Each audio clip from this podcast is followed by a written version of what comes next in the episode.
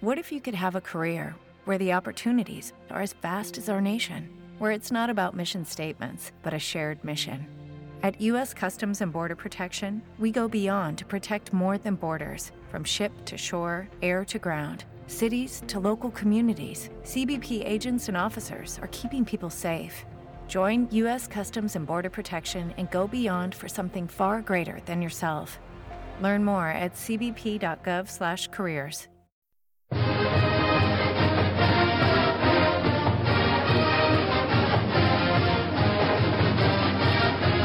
You're listening to the Testudo Times Podcast, the official podcast of SB Nation's Maryland Terrapins Colossus.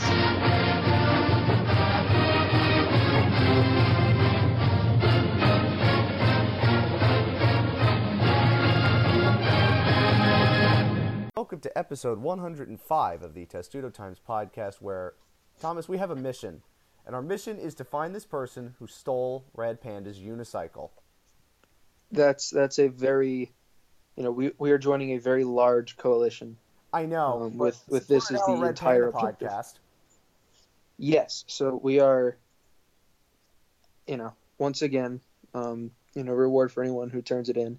Don't give it to us, although, you know, we wouldn't be the worst people because she'll be in College Park on Sunday. Whose Um, unicycle is she going to be using?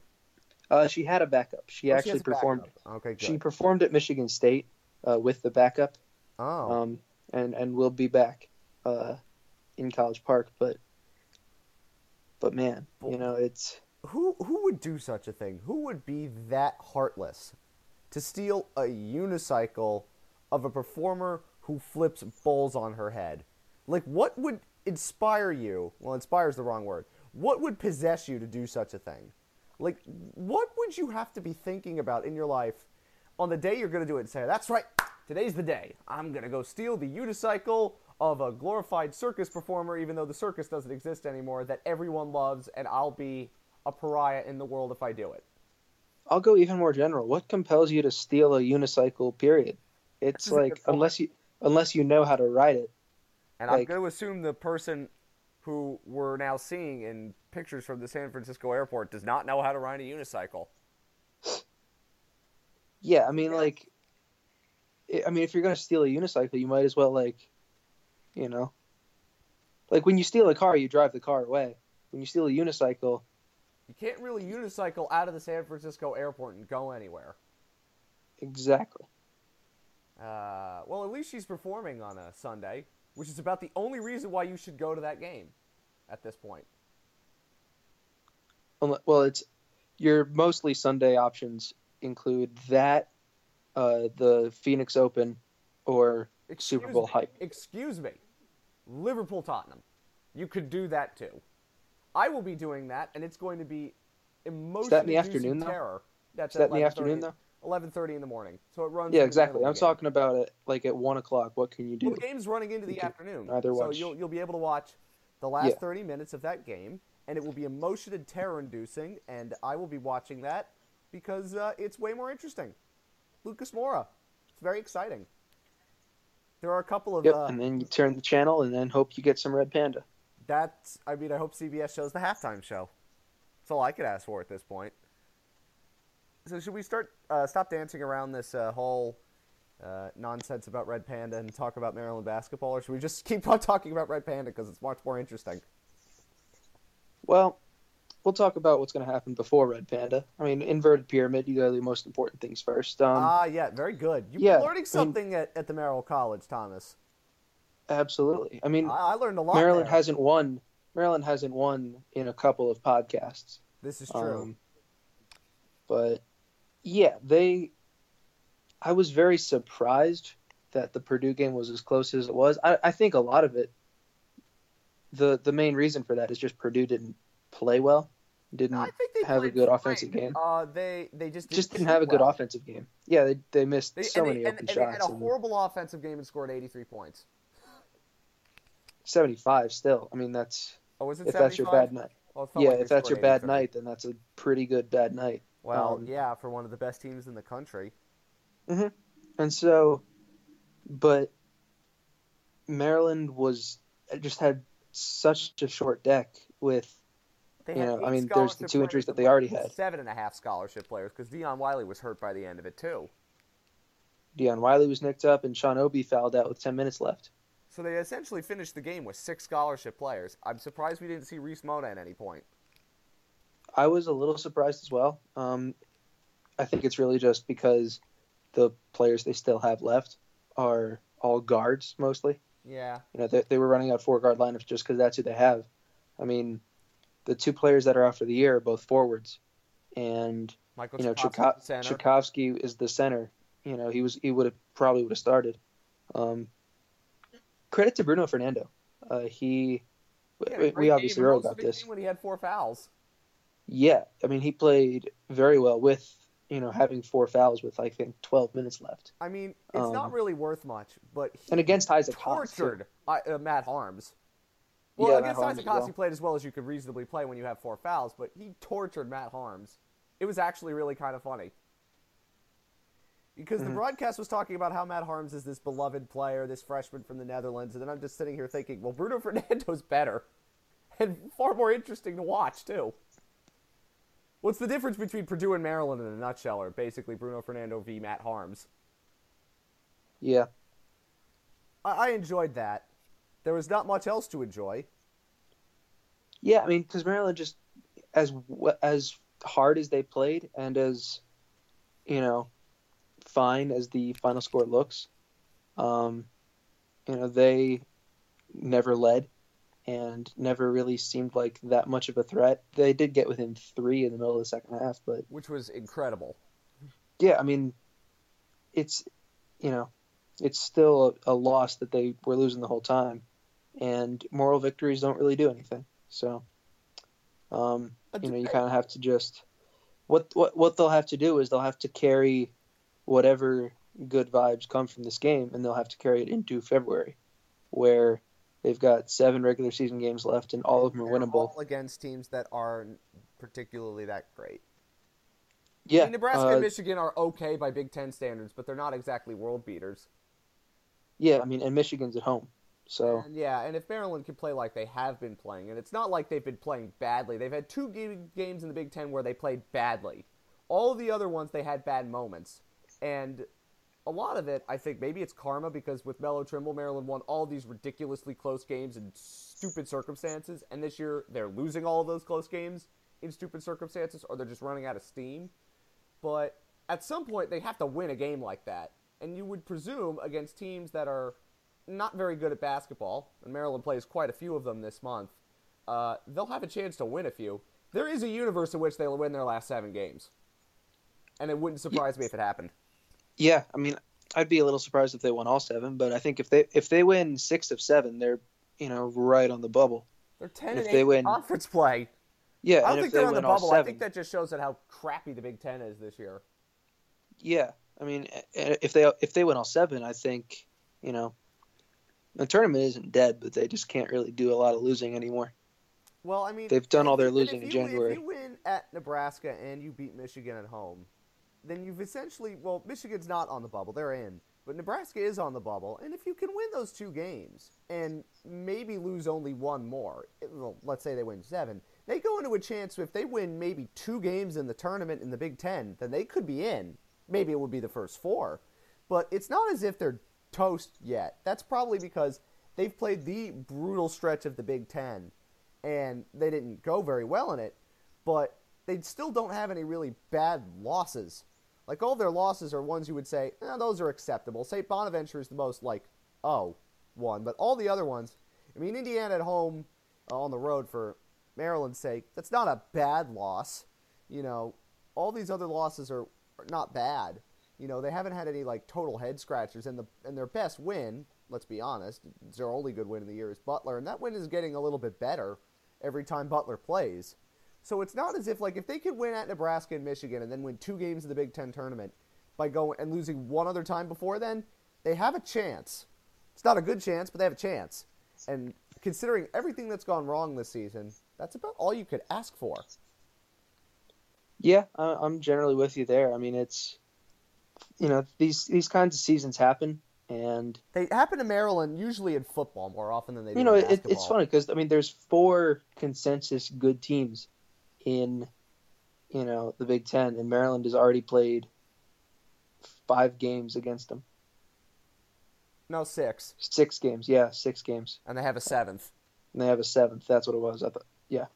Um, It's and I mean alright. that's that's the thing is the the one extra loss is at Assembly Hall, which is always just really a tough Maryland building has to play. never won there. Yeah, exactly. Maryland has so beaten it's every Big Ten team. They've beaten Indiana too, but they've won in every Big Ten gym that isn't Assembly Hall. And Mhm. there's a phrase in soccer. It's called bogey teams or bogey places. You know, and that's a bogey team for Maryland. They just can't beat them for whatever reason, and it stinks. But remember, Bruno Fernando was injured in that second half. So again, it's like you can blame it on injuries if you want to, and it's not like they got blown out. They were close. yeah.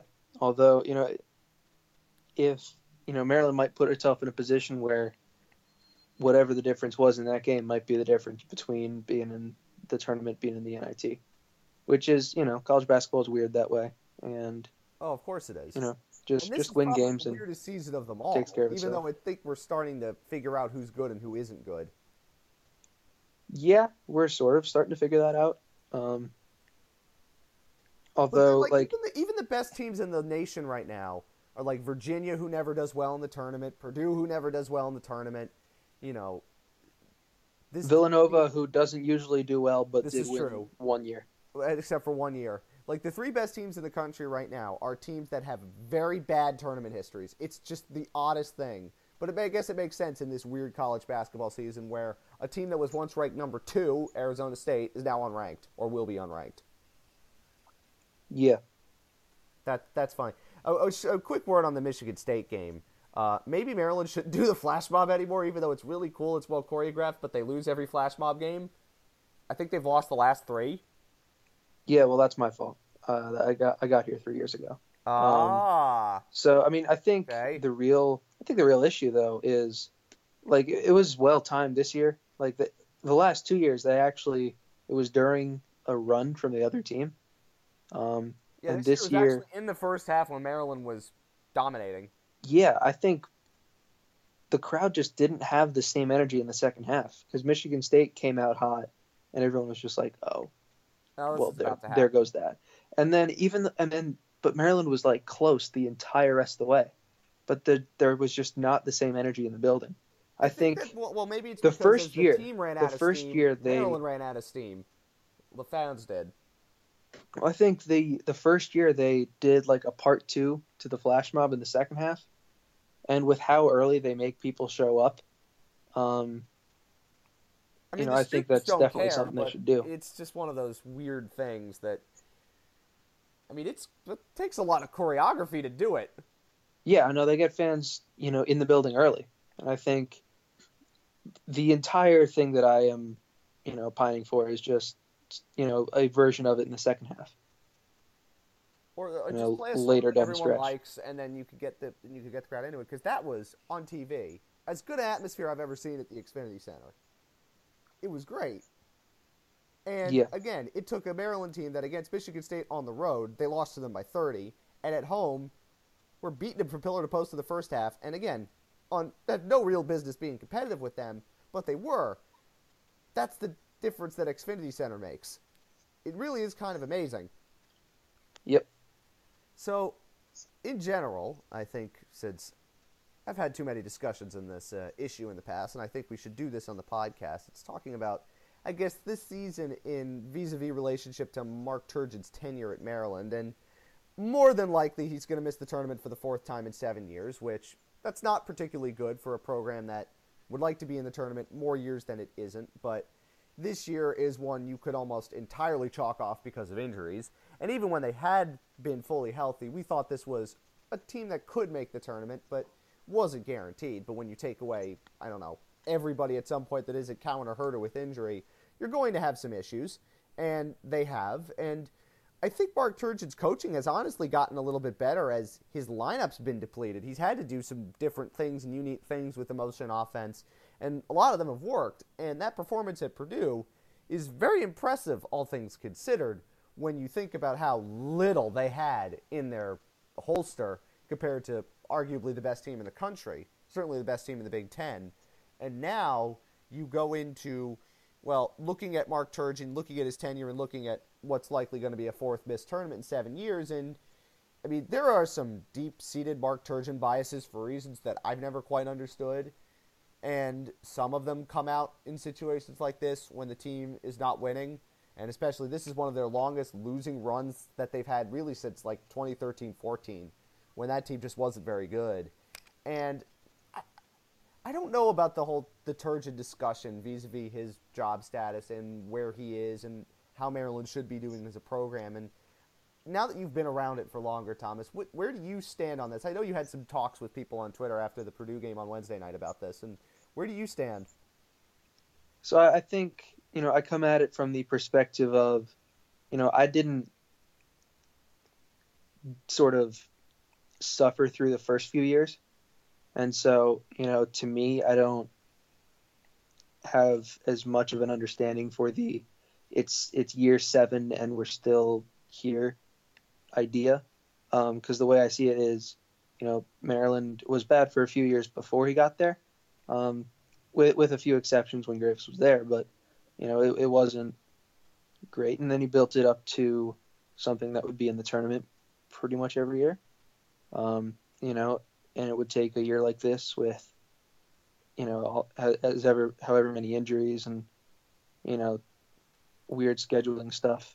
Um, that's gone on. And so to me, I still think the general trajectory over the course of his tenure is positive, and I think it would take more than one sort it would of take dip a season, of a season like this when everyone was healthy, in my mind, to even turn up the heat on his seat.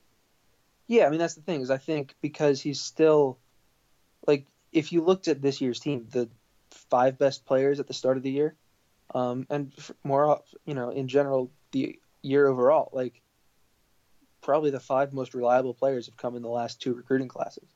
And he's got another recruiting class coming in uh, with three guys that figure to add to that. And a transfer And- that hopefully works.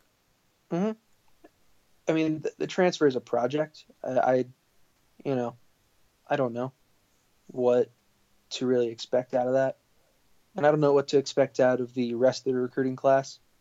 Um, but but either way, you know, after losing pretty much everyone from the 2016 team, which they sort of loaded up all for one year, it seemed like, Mhm. and I mean, they got to know. the Sweet 16. People wanted and expected them to do better. yeah, But it's not as if that the Sweet 16 is a failure. I, we had that discussion on the podcast, which you can go back and listen to if you want to.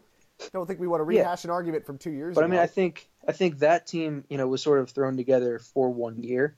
I think now it's about building something a little more sustainable. And so the year after that was when Cowan and Huerter and Jackson came in. You know, Jackson probably won't stay four years, but those other two guys, uh, it seems more than like it seems more than likely that they will. And, um, you know, it and it looks like maybe Marcel could be here for four years. Um, and even you if know, Bruno a couple of the guys four years, I don't think it's unreasonable to think he won't be here for at least one more. Yeah, more likely than not. And so I think that's what that's what you have to do is you have to get you know the talented players that stick around. And that's how you just build a program and build some consistency. And that's just what Mark Turgeon hasn't had yet is that level of consistency. And uh, once you find that, you know, I, th- I think generally they'll have they're, they'll be looking pretty good, I think. But there's also definitely an argument of, you know, he's he's a questionable in-game coach at times, and hasn't gotten the most out of everyone. Um, But no coach can effectively do that. I mean, No, of course. no no coach can get the best out of most players, but the thing, the like, thing with do you wanna Turgeon be- for do you want Maryland to be, you know, a place where one and duns come all the time and you're constantly reloading and that has varying limits of success? Some schools could do it, but Maryland's not a school in which it could really work. Or do you want them to be a, a program in which there are going to be down years, some of them by luck, some of them by just transition, and then you could build programs that have four year players like Purdue or Virginia or these programs that have this consistent level of success because they don't necessarily get the biggest recruits who are going to be one and duns. You know, it, it's a balancing act, and Maryland has tried all of it. They've tried transfers, one year transfers, who are essentially one and duns. They've tried the one year freshman superstar in Diamond Stone, and that didn't work out the way that everybody was hoping. And sometimes recruiting rankings aren't quite as good as you'd like them to be. And now you have a program in which, yeah, this is a down year, but we kind of expected it. You lose Melo Trimble. You're not as deep as Mark Turgeon certainly would like to be. They could only bring in two recruits this year, but they're both very good players and have had to play a ton as freshmen. You know, in days not long by, freshmen didn't play nearly the same sort of roles, even at a school like Maryland, as they do now. Like Maryland was is heavily reliant on Bruno Fernando and Darryl Morsell to do what they have been doing, and that is again, it's not all that long ago in which that wasn't a thing, you know. And next year, you have, as we say, Cowan and Huerter are more than likely back. Darryl Morsell is going to be back. Bruno Fernando is probably back. Ivan Bender is back. Joshua Tomaic has shown some flashes. You have three very highly touted freshmen coming in at a potential transfer. That's a team that, on paper, with no other additions, and there will be others, that looks like it could be a top 25 team next year.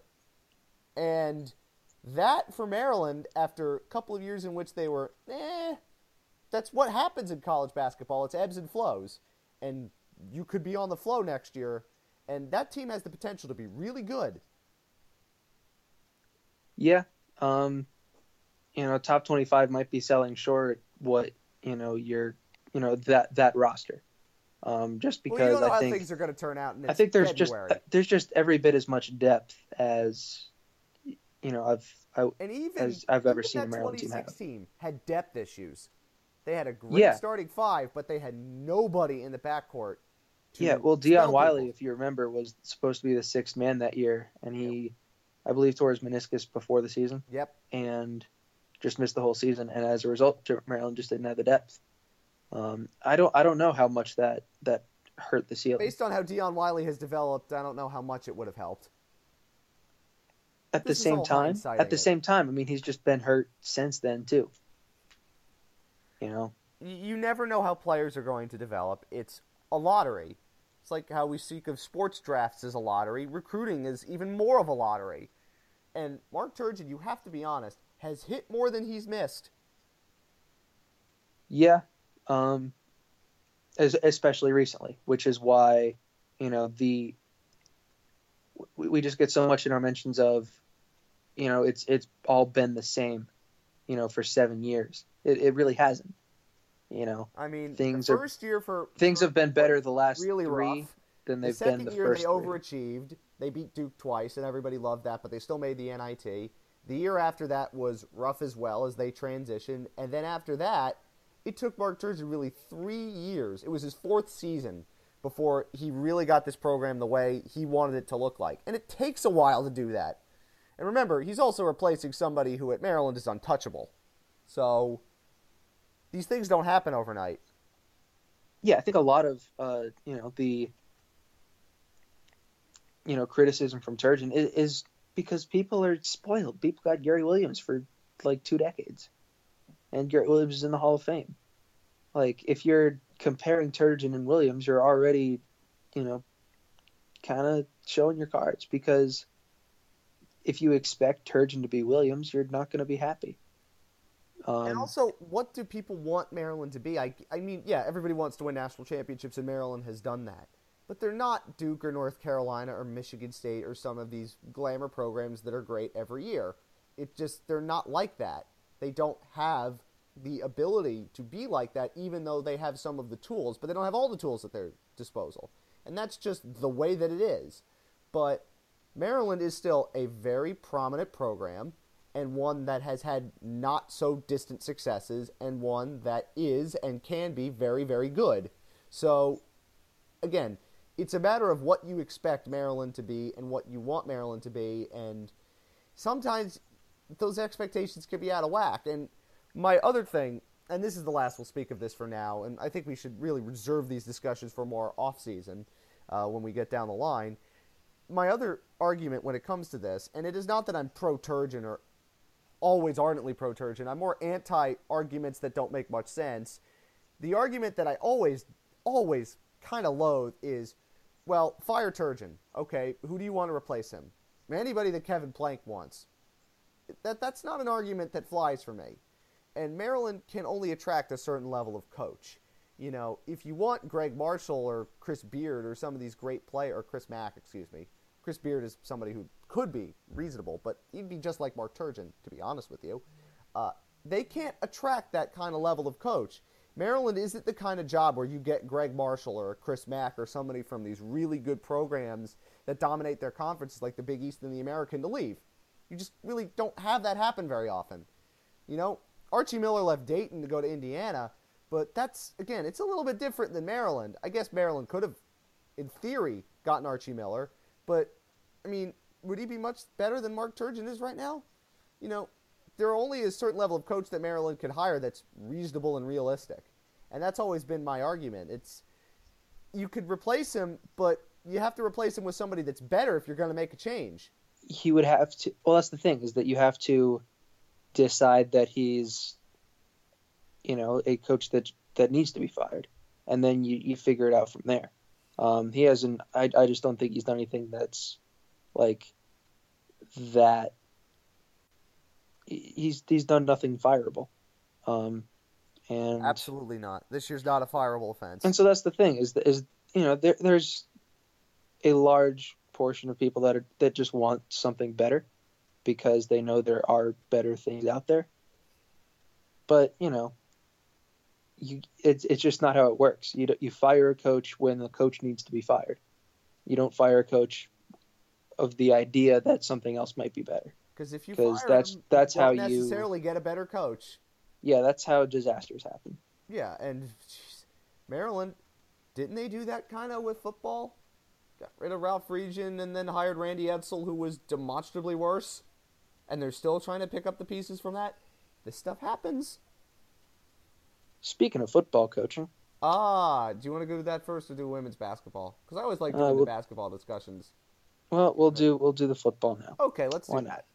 Why Uh, not? there is a new coaching staff, essentially, filled out after more changes. Uh, poor DJ Durkin essentially had to rebuild his entire offensive coaching staff this offseason. Yeah, um, you know, with Walt Bell leaving, and then Tyler Bowen leaving, and Anthony Tucker leaving. That's All for, the like- entire staff. Yeah, yeah. I mean, he had to replace three offensive coaches. Um, Chris Beatty's really the only guy left, and so since you know we recorded last, uh, well, yesterday they added um, Jafar Williams, Jafar Williams as good team. running backs coach. who was a wide um, receiver. Yes, he was a wide receiver at Maryland. He was the wide receivers coach at Rutgers. He's been the running backs coach uh, at Purdue and a couple other places. Um, so it's not like this this crazy hire. Um, and Dave Bukar, I believe it, it is. Uh, he's basically a Matt Canada guy. Um, tight ends have an interesting role in Canada's offense, and so um, you know he'll, have his guy um, around to sort of supervise that. And you know, Pete he'll Lembo he'll take over too. for Pete Lembo, who it was just a weird offseason for Pete Lembo. I'm not really sure what to make of it um, because he was a candidate for the Fordham head coaching job, didn't get that, um, and then actually gave up special teams coordinator duties to Matt Barnes, and was still around as Maryland's tight ends coach and associate head coach. And then I guess he left still wanting a promotion back to a special teams coordinator. and he did it right. And so he got that at Rice. It's it's it's a strange offseason that like you know that that all happened over a month and a half. So it was it was weird. But now the coaching staff is at least well filled. Yes, there are no more vacancies right now. And I don't expect any extra movement this offseason. I Um, doubt that would happen unless somebody has to leave the program for health reasons or otherwise. Yeah, you know, I mean, there's there's there's always something, you know, with with a coaching staff. You know, it's it's you'll never get full continuity, um, you know, almost all of the original Durkin staff is gone at this point. Um, I think only Chris Beatty and Aazaar Abdul Rahim are still around from that. Um, and and you know those are two guys who I mean they've kept giving them raises and promotions because they're such good recruiters. Yep. In such important areas. I mean, absolutely. Well, certainly Aazaar Abdul Rahim. DMV to UMD, that's his job basically. And so the coaching staff is now filled out. Uh, and in terms of National Signing Day, which is next Wednesday, I always get the day wrong. It's next Wednesday. Um, there has been some movement. We talked about the decommit for the tight end that was Walt Bell's guy back uh, last podcast, and then otherwise uh, Noah Boykin decommitted. It was I think Maryland's still in his top four, but if you decommit, you're probably not coming to the school you originally committed to. So I doubt that's a thing. Uh, Michael Saladin, who was the running back we all thought was probably going to Maryland, didn't have him in, in his top four. Uh, so that was kind of a surprise, but Maryland has enough running backs anyway. I don't think that that's going to be a huge loss. And there doesn't really seem to be much else that's going on because most of the class is basically signed already.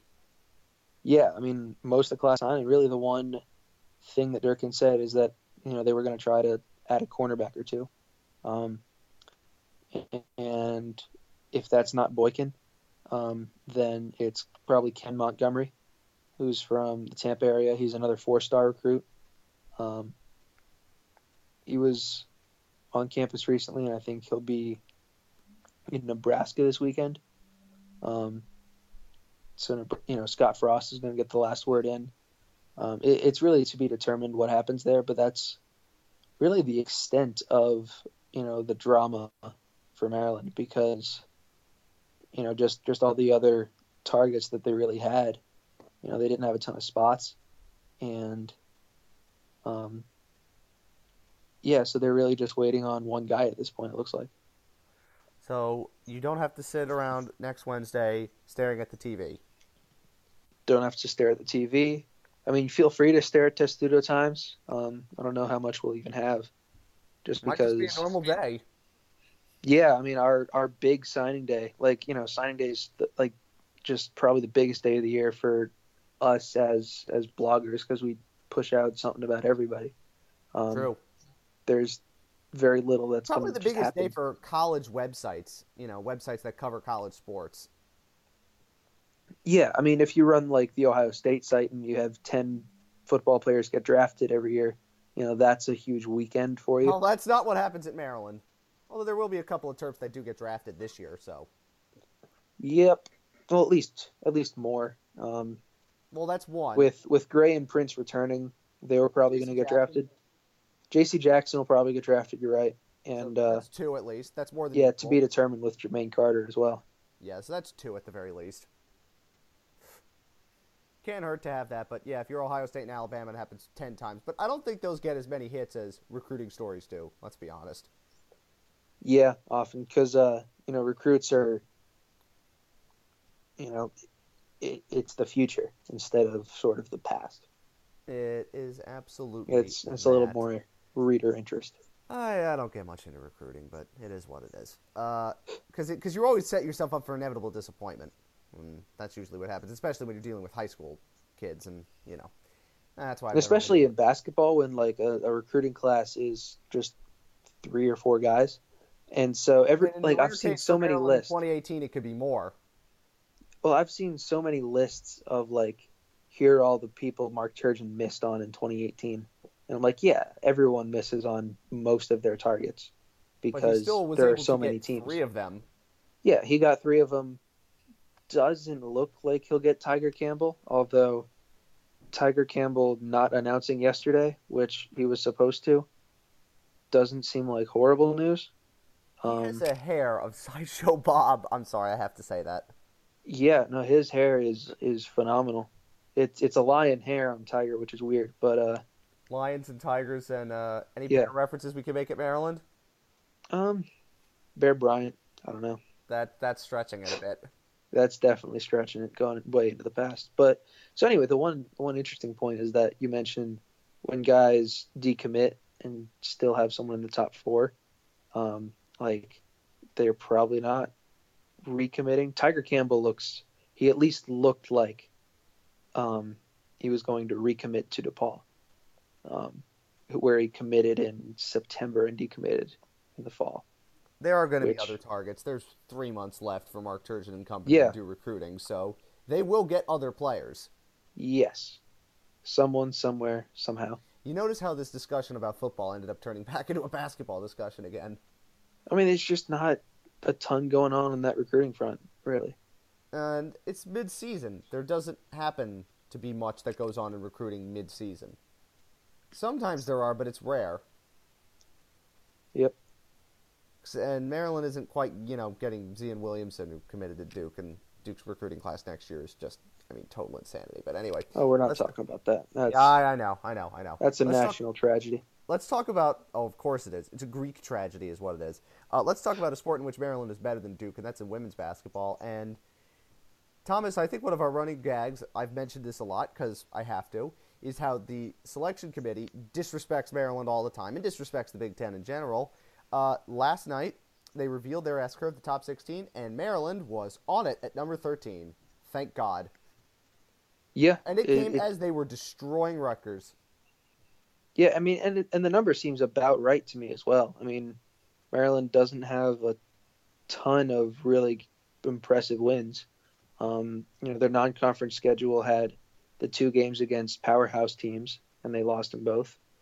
And No shame in that. they had, yeah, and they had some other games against teams that have been good in recent years, but like haven't been good this year. And so, you know, their non-conference schedule didn't end up being much tougher than, you know, it's been in the past, which, you know, for better or worse. It's a shame. Um, But they do have an opportunity still- now because the Big Ten, Yeah. while it's not great, they have more good teams to beat. yeah, um, you know, I mean, and Rutgers was in the original list. I mean, they've Over kind of fallen apart recently. Ohio State, yeah.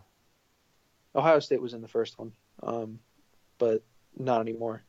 I think Michigan's in this one, and Michigan is Maryland still has to play Michigan. Two behind Maryland. Yeah, Maryland still has to play Michigan as well. Yeah, in Michigan. And you can't hurt yourself by winning those games.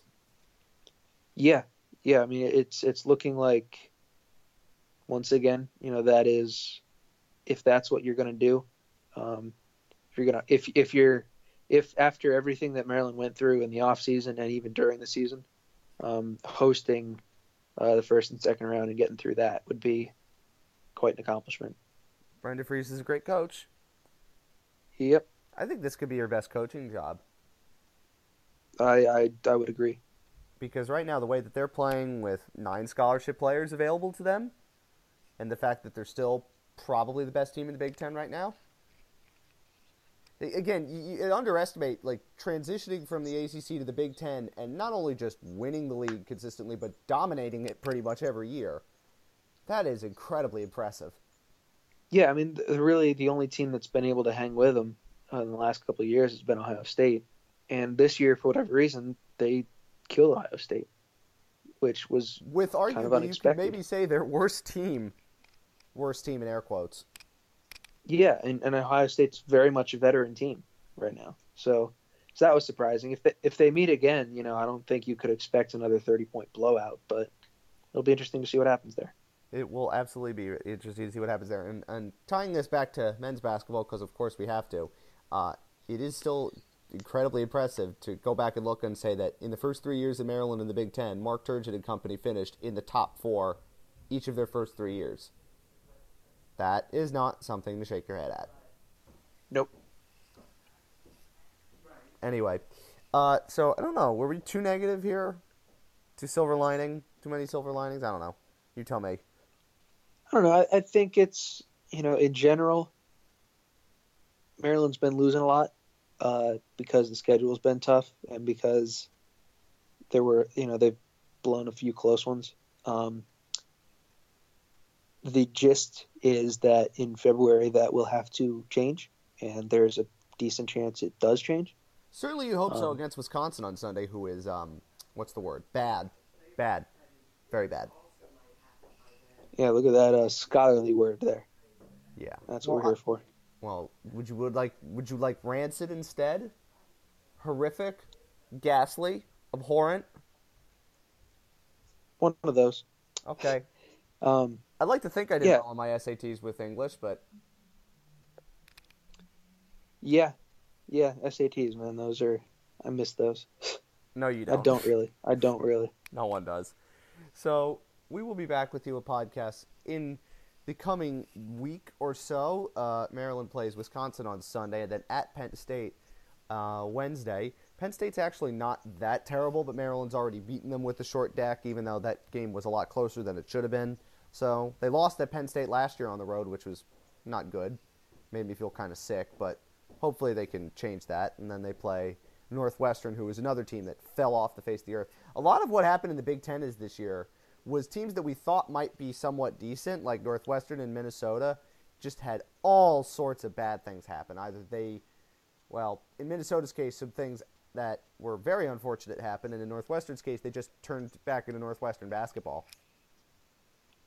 Yeah, yeah. Both of those happening at the same time. I mean, it's been kind of offset by Ohio State being surprisingly good Yep. uh, in Chris Holtmann's first year, Michigan, and, we I mean, was going to be pretty and decent. Purdue. Purdue was supposed to be decent. Well, we thought Michigan but- State was going to just dominate the league, and they've had Yeah. some other things happen that may have, you know, taken away from that. By the way, were you at the Izzo press conference? Absolutely. Was that not one of the most interesting press conferences you've ever been at? I've I've I've never been at anything quite like that. Just because, um, you know, I mean, every game I've been to, none of them had outside the lines. You know, and Nope. You would hope I mean, not. and she just came out swinging. Like she she was We can only not holding back, and that's how it as journalists. yeah, and that's how the press conference started. But I normally like, it's okay. like, listen, I'm not a fan of press conferences. I don't usually like them because I don't think you could really get much out of them. But in that situation, she went no holds barred. Yeah, I mean, and and the whole thing there. I mean, it was it was a very interesting atmosphere overall. Um, and you know, as as a young journalist, you know, it, it's a cool thing to be a part of, and Well, know, gives you use the word gives you a little bit. It gives you a good experience as a journalist. Because you're not covering that necessarily from a Michigan State perspective, but it's hard to cover that game without having that Yes. perspective involved. Absolutely. Like, I mean, I, I wrote about, you know, a couple of the things that he said and some of the players said uh, after the game, even though, it, you know, that, was that was about Michigan State and I write about Maryland. You know, just because it, it's a big deal and there's still so much of that that's Oh, that's a unresolved. Disaster that's unfolding there. Mhm. And that's It's that's still going and will still keep going. uh, proportions is what that is. And Yeah. that's a, and, and again because it's different because with Penn State when that happened Maryland was not yet in the Big 10. So it's ancillary. It affects college sports and uh, everything like this affects Maryland in a way. But when it happened with Penn State into a different level and it happened with Baylor, they're not teams that are in Maryland's conference. And this time it happens with Michigan State as Maryland is playing them in basketball. So they intersect in a way that it's kind of important, you know. And also, it kind of tells the story of that game because with everything that was going on in that first half, they looked tired and they looked like they didn't know what hit them, and you really can't blame them Yep. Just a because lot I mean, going on. it's so Still much to ask of though. those, you know, it's so much to ask of those players who we, you would hope had nothing to do with any of this, and they now have to kind of bear the brunt of it. And that's the uh, unfortunate part of college athletics when stuff like this happens. It often is well in the past, and nobody who is on these teams today is often involved with it. And again, hopefully Maryland has not been engaged in anything like this, but every school's had issues of Title IX variety and you know sexual assault culture and all of this stuff. And Maryland's not immune; nobody's immune to it. But I mean, that that everything that was involved in that game was it's nothing like I've seen with any Maryland basketball game before. And you're probably and hopefully not going to see anything like it again. That's the hope. Anyway, at least the atmosphere was cool. Yep. I- I- enjoy the Super Bowl. I'm not rooting for Torrey Smith, by the way. Oh well. Although did you? Well, considering where I live and my upbringing, I'm not. I can't do that. Although I'll be happy for him. Although did you see today? He said he's not going to the White House if the Eagles win. Uh, I think I did see something. Jeff I guess that's what tweeted it was. that out when I was looking guess for whether what Tiger. Campbell had committed. So good on Torrey for uh, his stands. Whether you agree with them or not, he has his stands and he's being solid with them, and that's all you can ask for. And that's all you would want from somebody, especially as well they go to school right outside of Washington. Anyway, that's the end of this show. We will be back with you very soon for more fun and merriment. Hopefully, when it comes to Maryland sports, because usually there isn't any, except for women's basketball. Go watch women's basketball games; they're going to make you a lot happier.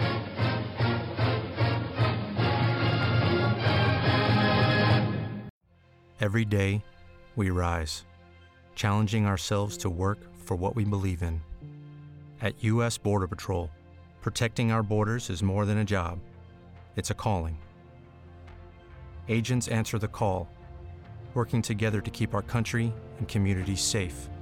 If you're ready for a new mission, join U.S. Border Patrol and go beyond. Learn more at cbp.gov/careers.